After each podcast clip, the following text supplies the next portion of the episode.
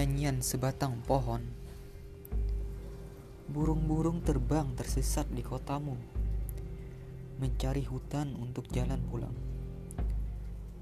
Mendengar nyanyian pohon yang semakin terkikis peradaban,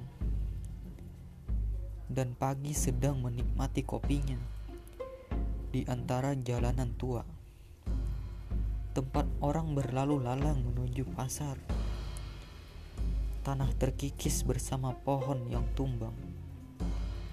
Kawah bumi menjadi genangan terbaikan. Ditumbuhi lumut dan jentik bersarang. Rumput pun menjadi mati.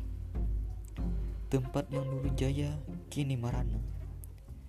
Sementara kita di desa terus mencoba menanam oksigen, kembali berharap mendengar nyanyian pohon meskipun hanya sebatang.